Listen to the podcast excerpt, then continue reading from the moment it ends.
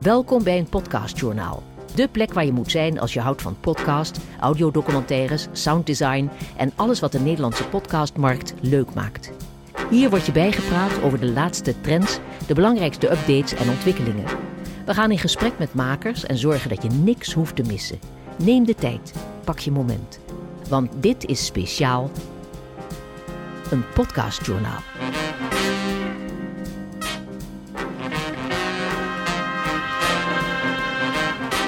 Aflevering 4. En het gaat goed.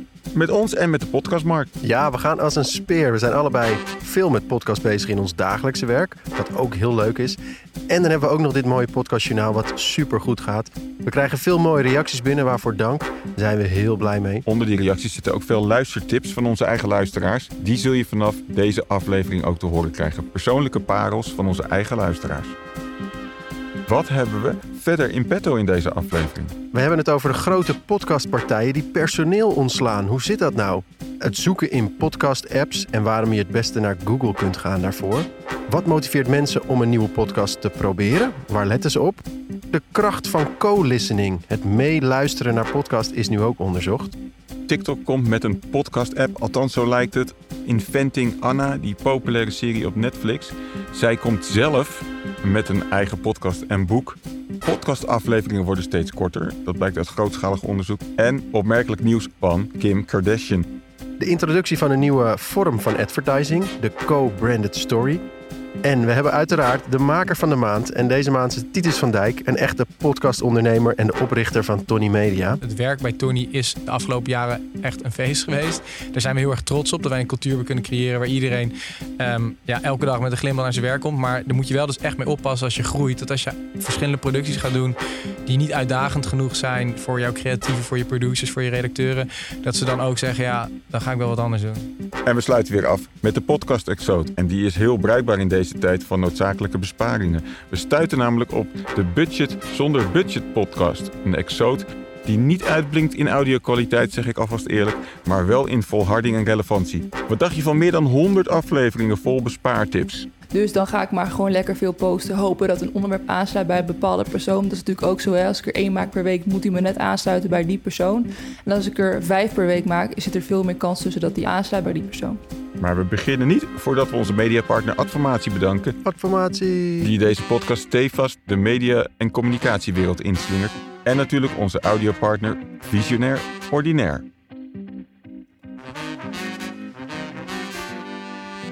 Maar nu eerst het nieuws. Ja, grote podcastpartijen die hun personeel ontslaan. We zien het de laatste tijd veel in het nieuws. Spotify die 5% van zijn personeel ontslaat. Acast 15% van zijn personeel.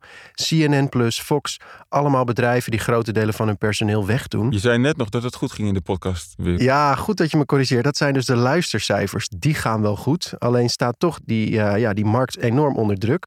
Acast die geeft aan dat ze zich toekomstproof willen maken, rendabeler willen maken. In het geval van Spotify, die dus een hoop medewerkers laat gaan, denken we dat die exclusieve shows die op Spotify staan een te klein publiek trekken. Mensen gaan dus niet overstappen naar Spotify omdat er exclusieve shows te vinden zijn. We zien ook dat de deals vaak niet worden voortgezet. Dus grote shows die besluiten toch niet meer exclusief bij Spotify hun shows onder te brengen, omdat het eigenlijk slecht gaat met de luistercijfers sinds ze dat doen.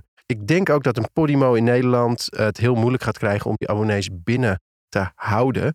Uh, dus we gaan zien waar dat naartoe gaat.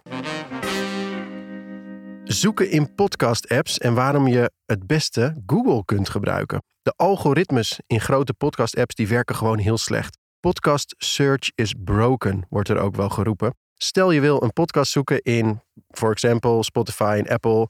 Uh, je zoekt daar op jouw favoriete onderwerp. Dan blijken die zoekresultaten heel erg tegen te vallen. Omdat die zoekmachines zo zijn ingesteld dat ze maar beperkt data meenemen in hun analyse. En daarom is het vinden en ontdekken van shows zo ontzettend moeilijk. Er zijn een aantal leuke tests gedaan online. En daar blijkt dat Google het veel beter doet. Ken je de website podcast.google.com? Ja. De zoekbibliotheek van Google. Die neemt veel meer variabelen mee in zijn zoekopdrachten en die laat dus ook betere resultaten zien. Dus voor de volgende keer, zoek je een podcast, ga even naar Google, luister hem vervolgens gewoon op, uh, op Apple of Spotify. Voor makers, een paar tips om rekening mee te houden. Heb je nou een gast in je aflevering, misschien een bekende gast, zorg dat zijn of haar naam in de podcasttitel verschijnt. Maar die titels van de afleveringen worden dus niet overal hetzelfde geïndexeerd. Vertrouw niet op de zoekfuncties van podcast-apps om goed vindbaar te zijn en ontdekt te worden. Misschien kun je binnenkort ook in TikTok wel zoeken naar een uh, podcast. Want podcast-hoster AudioMeans heeft onlangs een bot gedetecteerd die haar podcast-feeds afstruint. Die bot is te herleiden naar het Chinese TikTok. Misschien ook niet zo heel raar, want ook TikTok moet blijven groeien. En de jonge gebruikers moeten straks geruisloos overstappen naar andere TikTok-diensten.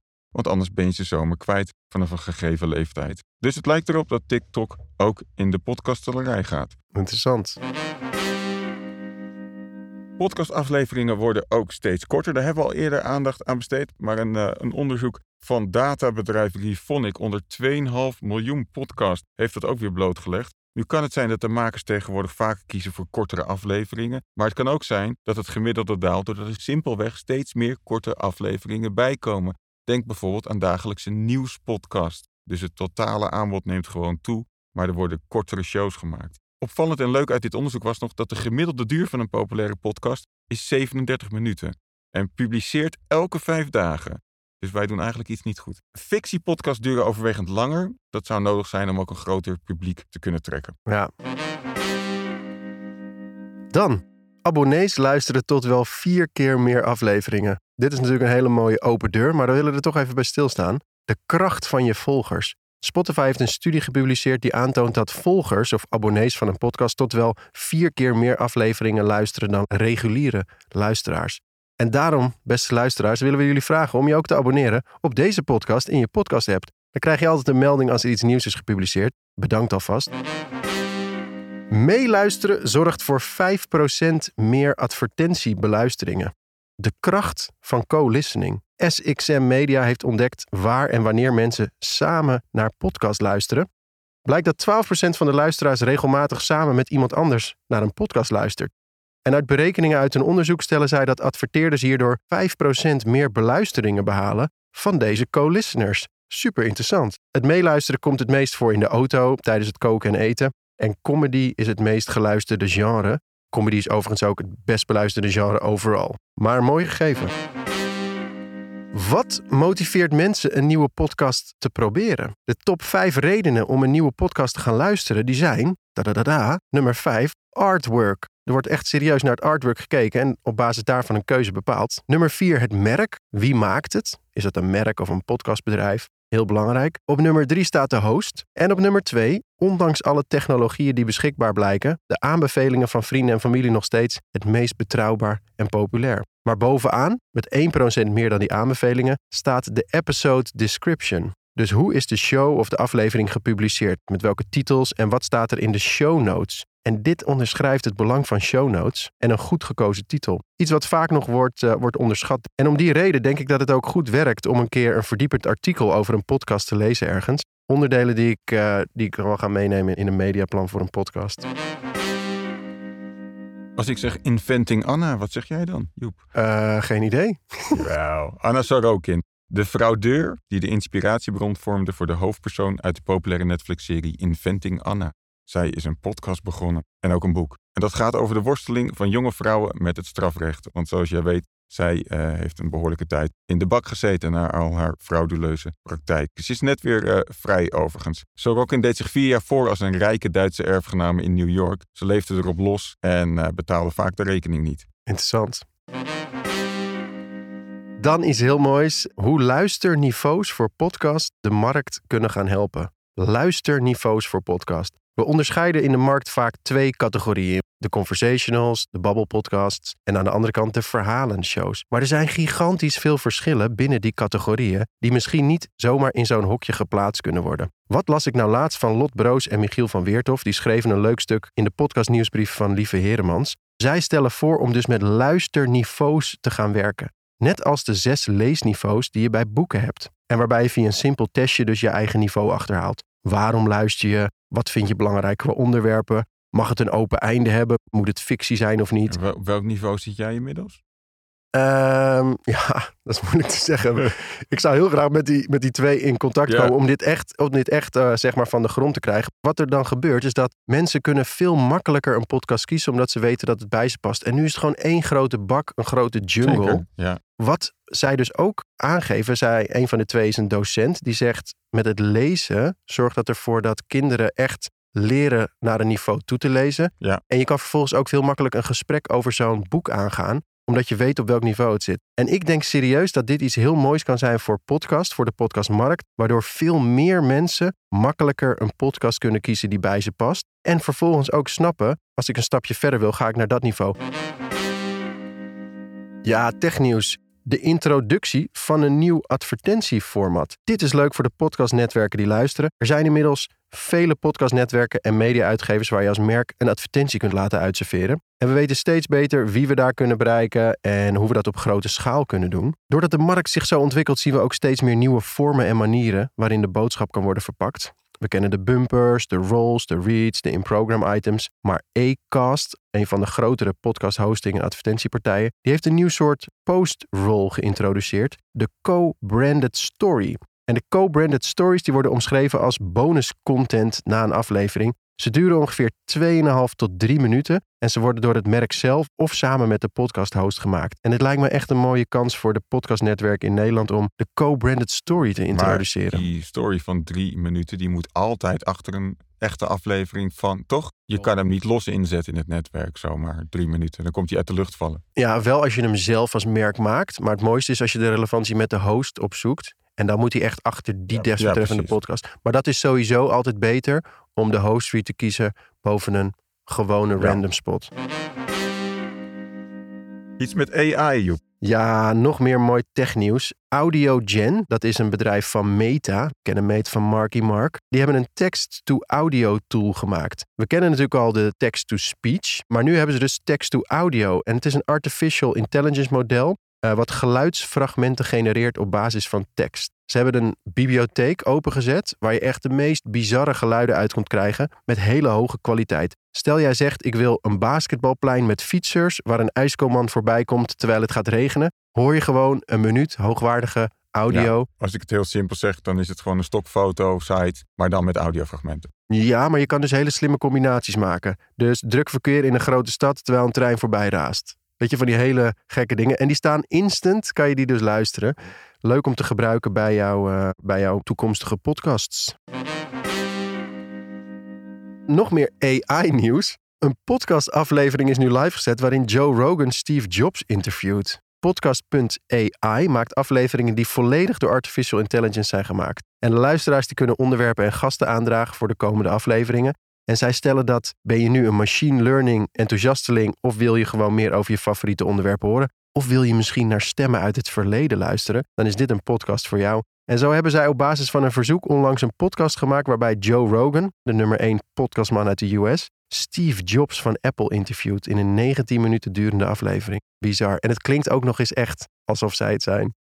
We have some weird tie, which hooks into the fact that I was a big fan of Gizmodo and I still go there all the time. But then there was some controversy or something. Well, you know, we always thought it was very funny. We were as surprised to see that stuff as you guys were to see it on Gizmodo. It's kind of a game to us. I got you, man. That's cool. So let's talk about some shit, all right? All right.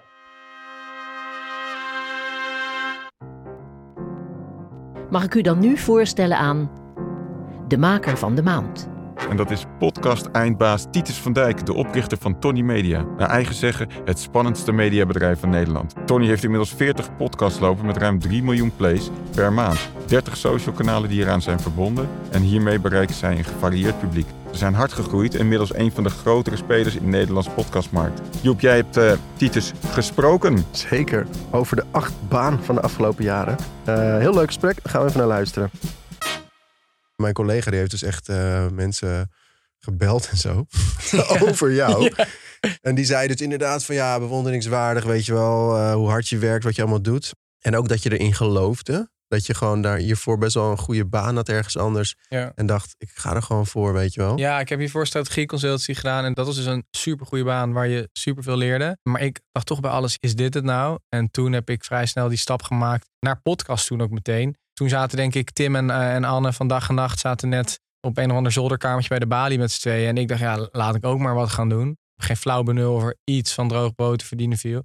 Ehm, 2018 of zo was dat? ja, ja, precies. Ja. En dat was uiteindelijk ook een, een superleuke periode. Maar ook wel echt een dosis geluk gehad.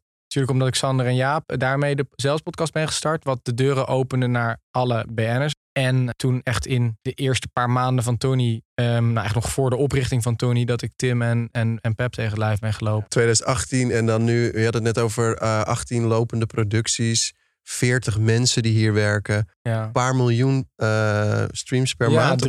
drieënhalf bijna. 3,5 miljoen streams per En, maand. eh, en 40 producties die we überhaupt hebben. Dus dat, dat zien we nu ook. Eigenlijk die eh, back catalogus, die, Mhm. die gewoon onze ehm, inventory, dat is nu nog, wordt steeds meer waard. Want dat, dat blijft ook gewoon, blijft maar groeien. Daar blijven mensen gaan terugluisteren. ja, ja. En die blijven ook gewoon met plays opbouwen. Ehm, dus dan, ja, dan, dan ga je hopelijk ooit toe naar meer een soort radiostation waar je gewoon echt zich, serieuze plays hebt. Jullie zijn een podcast eh, jullie hebben een advertentienetwerk. Daar zijn er dus nog niet zo heel veel van in Nederland. We hadden het net Nee. over dat het gros in Amsterdam eh, te vinden is. Jullie behoren al tot de grote namen in podcastland. En voor mijn gevoel is dat in redelijk korte tijd ook echt heel snel gegaan.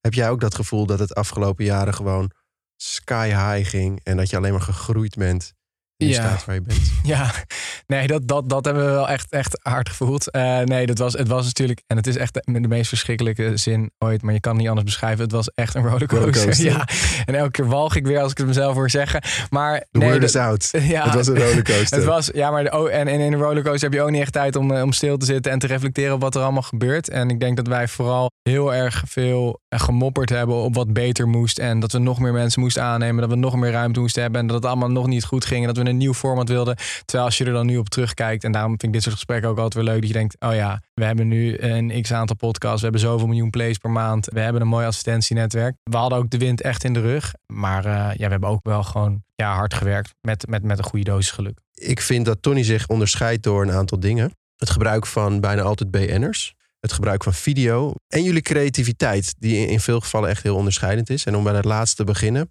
Jullie hebben een heel groot team, heb ik net eh, gezien, die aan, aan podcast en eh, producties werkt. Hoeveel, hoeveel mensen zijn dat die dagelijks, op dagelijkse basis met die creatieve ideeën bezig zijn hier? Nou, er lopen hier in totaal nu bijna 40 mensen rond. Het creatieve team wat echt formats ontwikkelt en campagnes ontwikkelt, dat is nu drie man sterk. Maar dan heb je ook nog een merkstratege erbij die echt de grote campagnes doen. Dus dan zou je zeggen vier. En dan heb je ook nog zes, zeven redacteuren rondlopen die niet altijd bezig zijn met nieuwe producties, maar wel bezig zijn met het ook op creatieve manier beter maken van de huidige producties. Oh ja. Maar we hebben hier drie mensen rondlopen. Dat, en dat, ik vind dat de meest enge baan die je maar kan hebben. Dat is namelijk de baan, eh hey, bedenk een leuk idee. Ja. En dan moet je in één keer een leuk idee bedenken. En dat is wat je de hele dag moet doen. Bedenk een leuk format, bedenk een leuke campagne. Kan je dit even wat grappiger maken? Kan je dit wat scherper maken? Maar dat, dat- ik vind dat zelf altijd hele leuke mensen. Dat zijn ook echt de, de, de, de, interessante creatievelingen. Ehm, dus, dus wat dat betreft, als je het helemaal strak trekt naar, naar een creatief, dan, eh, dan zou ik zeggen drie. Ik hoorde tijd terug ehm, die Hello Fresh rap. Ja. Die, die gaan we even laten horen zometeen. Dat vind ik echt zo'n voorbeeld van eh, ja, hoe kan je een boodschap van Hello Fresh overbrengen. Oké, dit kan dus ook. Sander, kan jij beatboxen met IE? Eh, nee. Snap je de grap wel? Beat is een groente en dit is mijn rap met een W. Alle keukenprinsesjes en Michelin-koks. Aangenaam, hello fresh hier uit je box. Heb jij voor je boodschappen even geen tijd? Luister dan goed naar deze verse beat. Wekelijks keuze uit twintig gerechten. Die in je hoofdje om voorrang gaan vechten. Weg zijn je zorgen, want wij bezorgen. Makkelijk en snel, net als je moeder Nel. Mijn moeder heet geen Nel. Ja, dat weet ik wel, maar dat rijmt niet op hellofresh.nl. Want pak nou die korting, want die is echt ziek. Op je eerste drie boxen, die is 45 piek. Ik voel het, ik weet het, dit wil je vast. Dus gebruik snel code Hello Zelfs Podcast.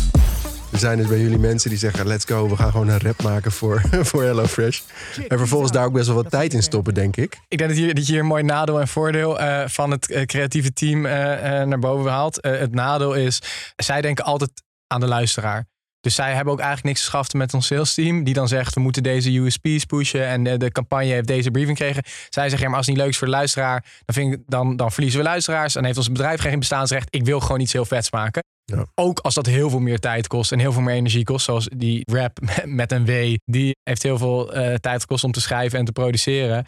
Maar de andere kant, en dat is denk ik het positieve, is dat wij ons vanaf begin af aan heel erg hebben afgegeven tegen het, het concept dat reclame saai moet zijn. En dat we al honderd jaar naar tv kijken en gewoon accepteren dat als er reclame komt dat we willen wegzeppen. En dat wij heel hard proberen. En dat lukt niet altijd dat leuk te maken. Dus dan moet het in de tone of voice van de podcast zijn. Maar dan moet het ook ja, een bepaalde creativiteit of entertainmentswaarde Een hebben. randje heb ik je. Hè? Dat is Ja. Een beetje eh, wat je bedoelt. Het moet altijd Ja. een soort gedurfd. eh, alles wat Ja, jullie het hoeft niet eens per se gedurfd te zijn. Maar wat wij dus wel hebben, is dat sommige merken passen daar heel goed bij. En sommige merken, en ik ben heel blij, even laat ik dat meteen on the record zeggen met onze adverteerder HelloFresh. Maar dat is wel, iedereen is er al mee doodgegooid. Iedereen kent het al. Toen zij bij ons kwamen, zeiden wij eerst van, ja, gaan wij dit nu leuk kunnen maken? Ja, toen zeiden dus die creatievelingen, zeiden ja, Titus, eh, eh, eh, bring it on. Dat gaan we wel doen. Ja, ja. En dan komt er dus dan komt er zoiets uit. Heel tof. Ja, ik vind dat echt een schoolvoorbeeld van hoe jullie iets aanvliegen. Hey, tweede ding waarmee jullie je onderscheiden is dat videostuk.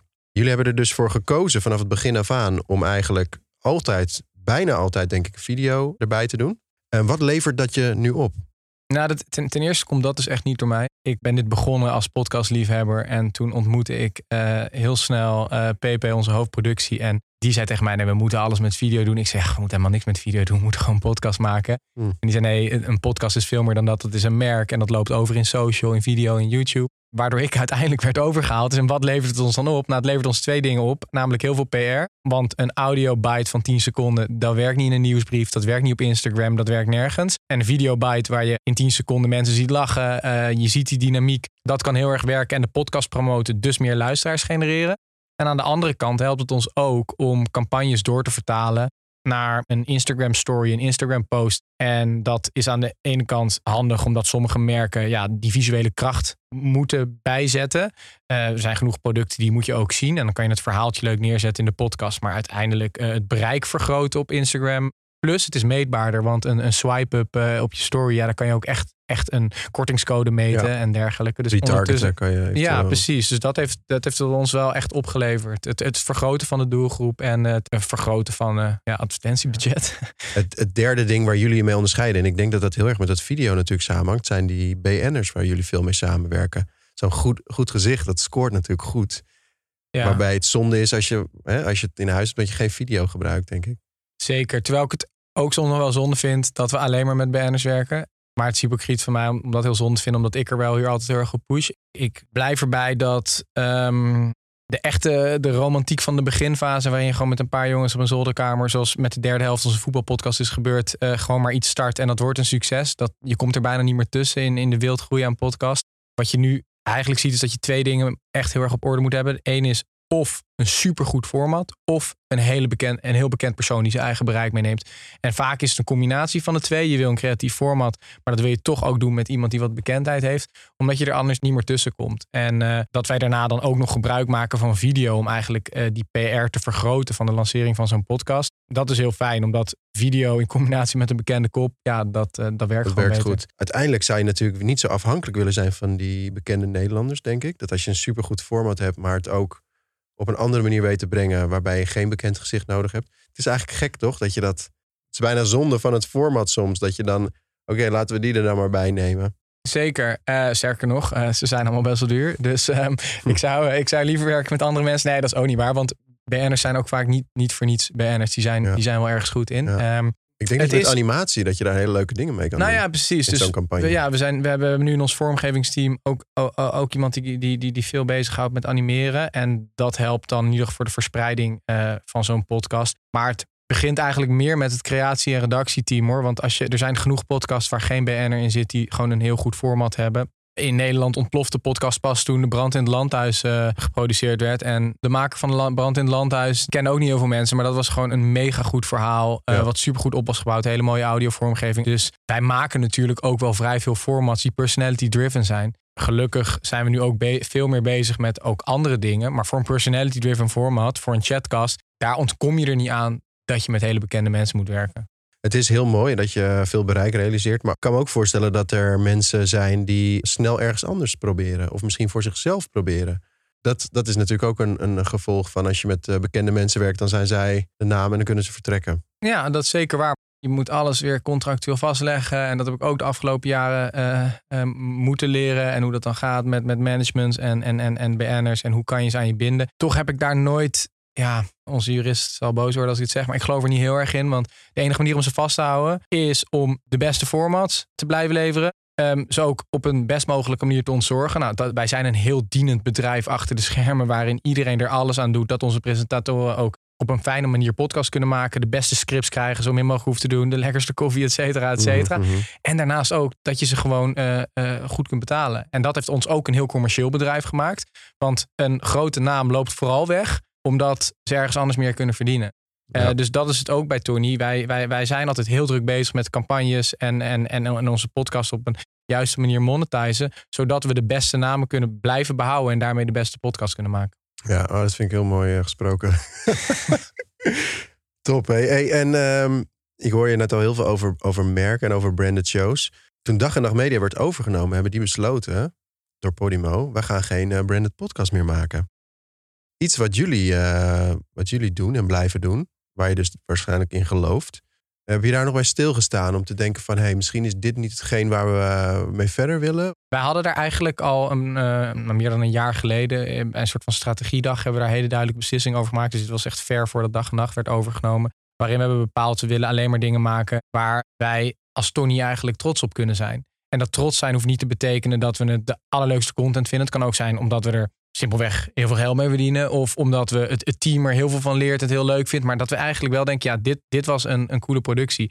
En die schifting hebben we dus wel gemaakt. Waarin wij eigenlijk geen branded producties meer aannemen. Waarin wij niet echt iets cools van kunnen maken. Dus waar, waar wij niet de vrijheid krijgen om mee te denken met het format. Waarin bijvoorbeeld wij maar aanhaken voor een deel van de productie. Hebben gezegd, nee, als wij het doen, dan moet het ook op onze manier. En dan moet het een productie zijn waar wij super blij van worden. En er komen nu weer een x-aantal echt grote branded producties aan. Waarin iedereen die hier werkt super veel plezier heeft beleefd. En dan vind ik het te rechtvaardigen. En dan vind ik het ook alleen maar leuk voor de groei van ons bedrijf. Ja. Ehm, maar we zijn wel gestopt met, met ja, echt een hele saaie corporate productie. Waar je met twee microfoons in een of andere boardroom de CEO moet opnemen. Ja, dat is niet meer wat wij doen. Het moet wel creatief blijven. Ja, ja. Maar het is ook. Ja, het is ook gewoon een business beslissing. Want als ik dat niet zou doen, dan gaan de beste mensen bij ons weg. Want die vinden het dan niet meer leuk. Daar zijn wij natuurlijk ook steeds mee bezig. Van het werk bij Tony is de afgelopen jaren echt een feest geweest. Daar zijn we heel erg trots op dat wij een cultuur hebben kunnen creëren waar iedereen ja, elke dag met een glimlach naar zijn werk komt. Maar daar moet je wel dus echt mee oppassen als je groeit. Dat als je verschillende producties gaat doen die niet uitdagend genoeg zijn voor jouw creatieven, voor je producers, voor je redacteuren. Dat ze dan ook zeggen, ja, dan ga ik wel wat anders doen. Ja.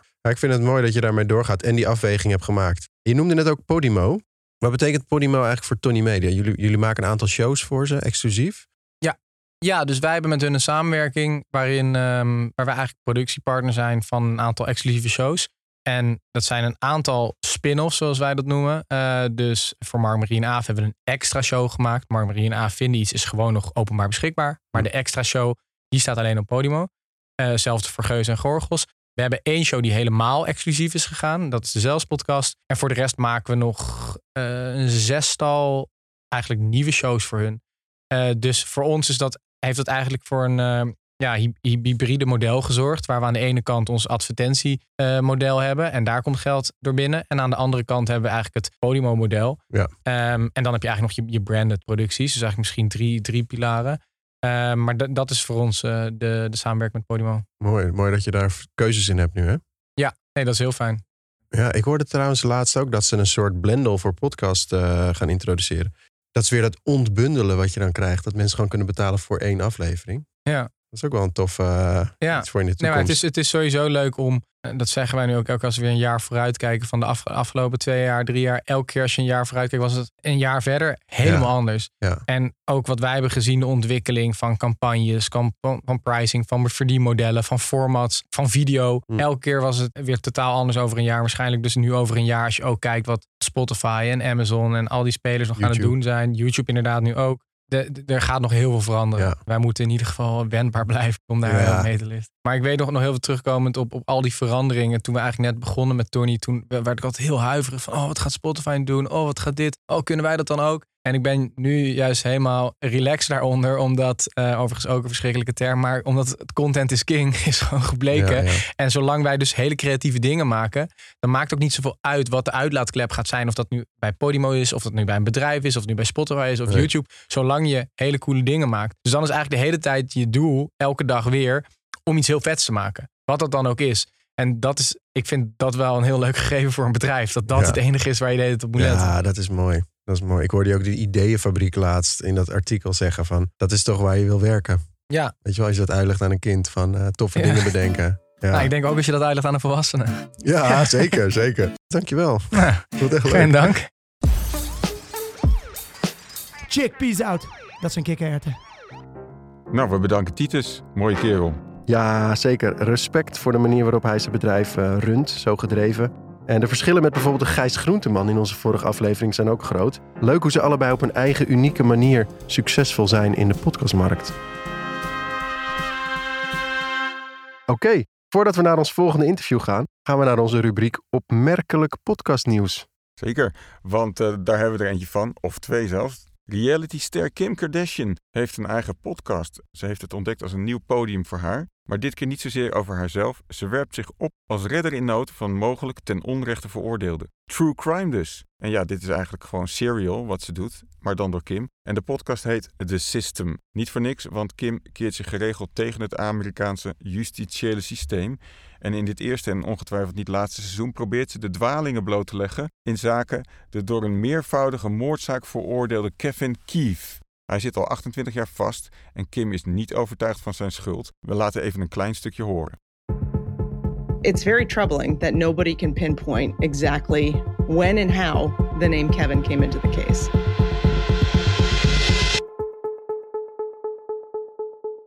I really used to think that justice was black and white, and that if someone did something heinous, the truth would be revealed and the right person would be held accountable. But now, I don't think it's always that simple.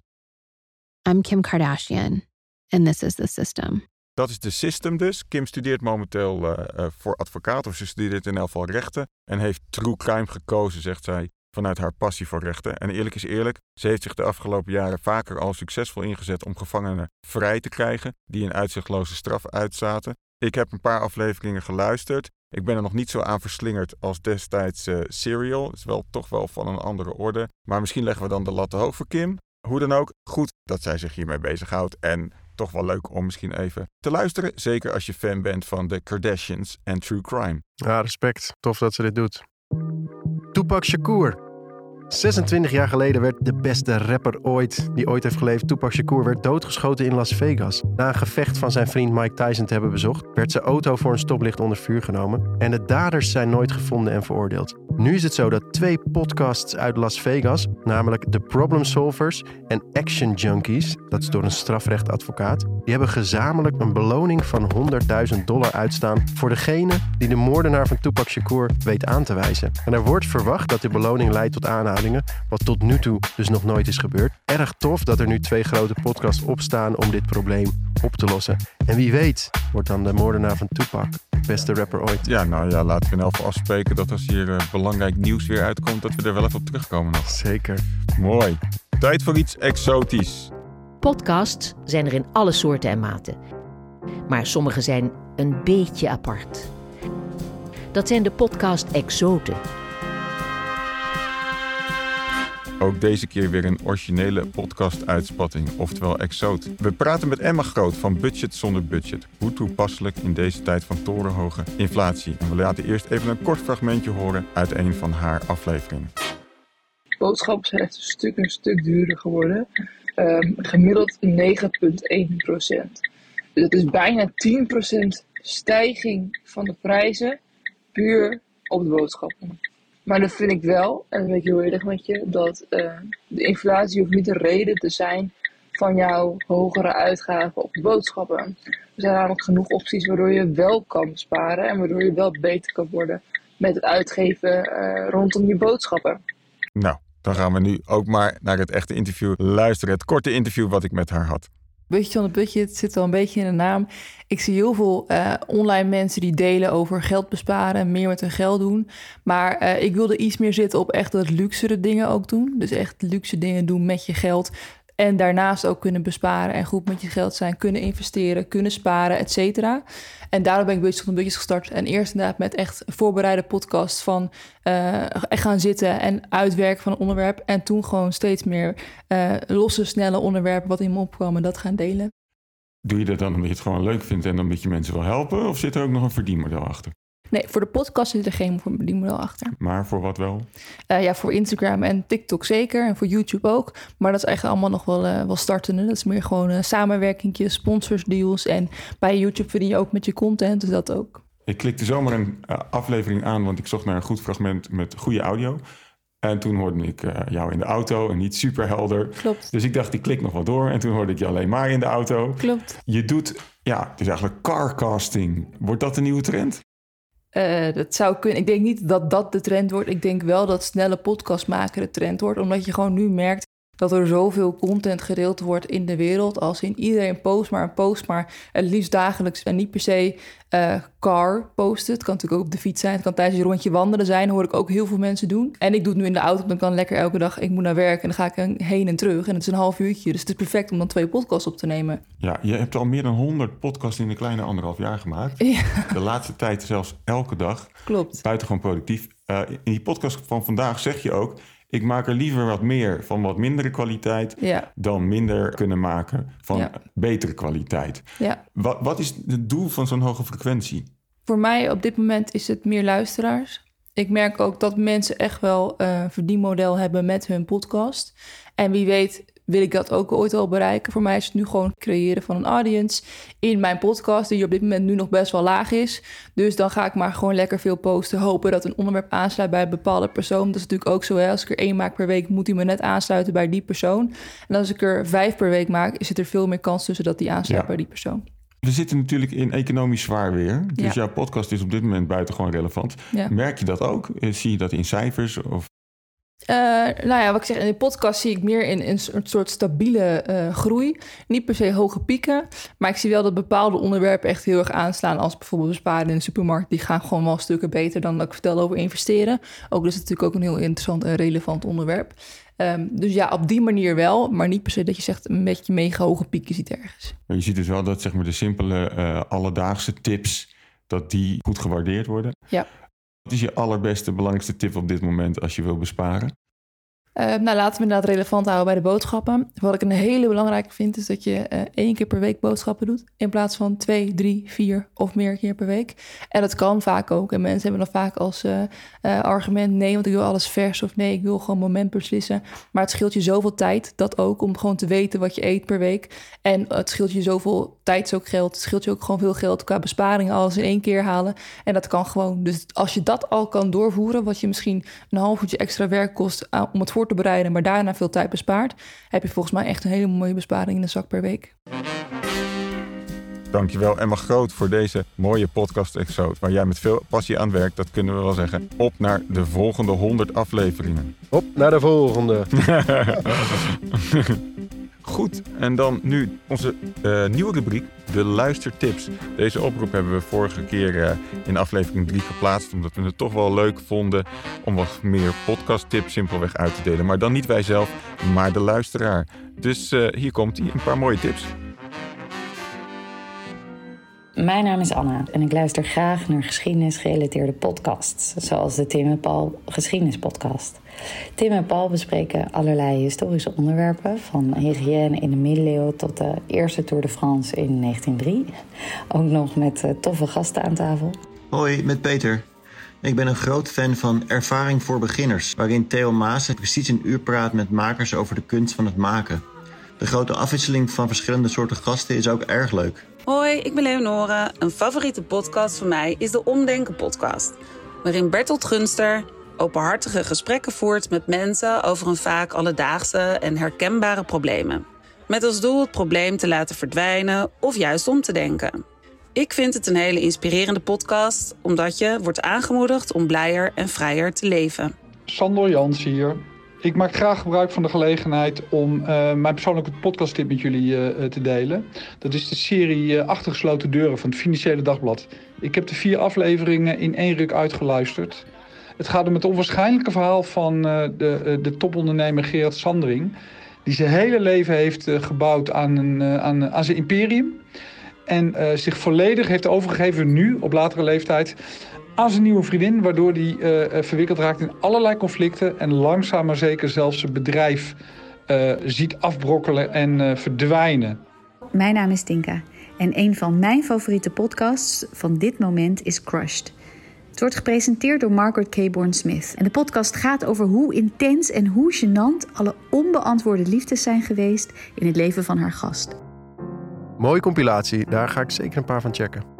Ja, die rubriek houden we erin. Dus luisteraars, kom maar door. Welke podcast raad jij aan? Mail ons je tips naar luisteraars.eenpodcastjournaal.nl Dus dat is meervoud luisteraars.eenpodcastjournaal.nl Zit er nog een rode draad in die we even kunnen benoemen? Die AI-dingen wel, die komen wel steeds terug. Hè? Ja, maar het is ook zo dat echt, je kan niet een jaar vooruit kijken in de podcastmarkt. Er gebeurt zoveel. Dat, ziet ook, dat vertelde ook Titus. Die zei, je kan wel denken, waar wil ik over twee jaar staan? Maar echt, over een half jaar is de markt zo anders.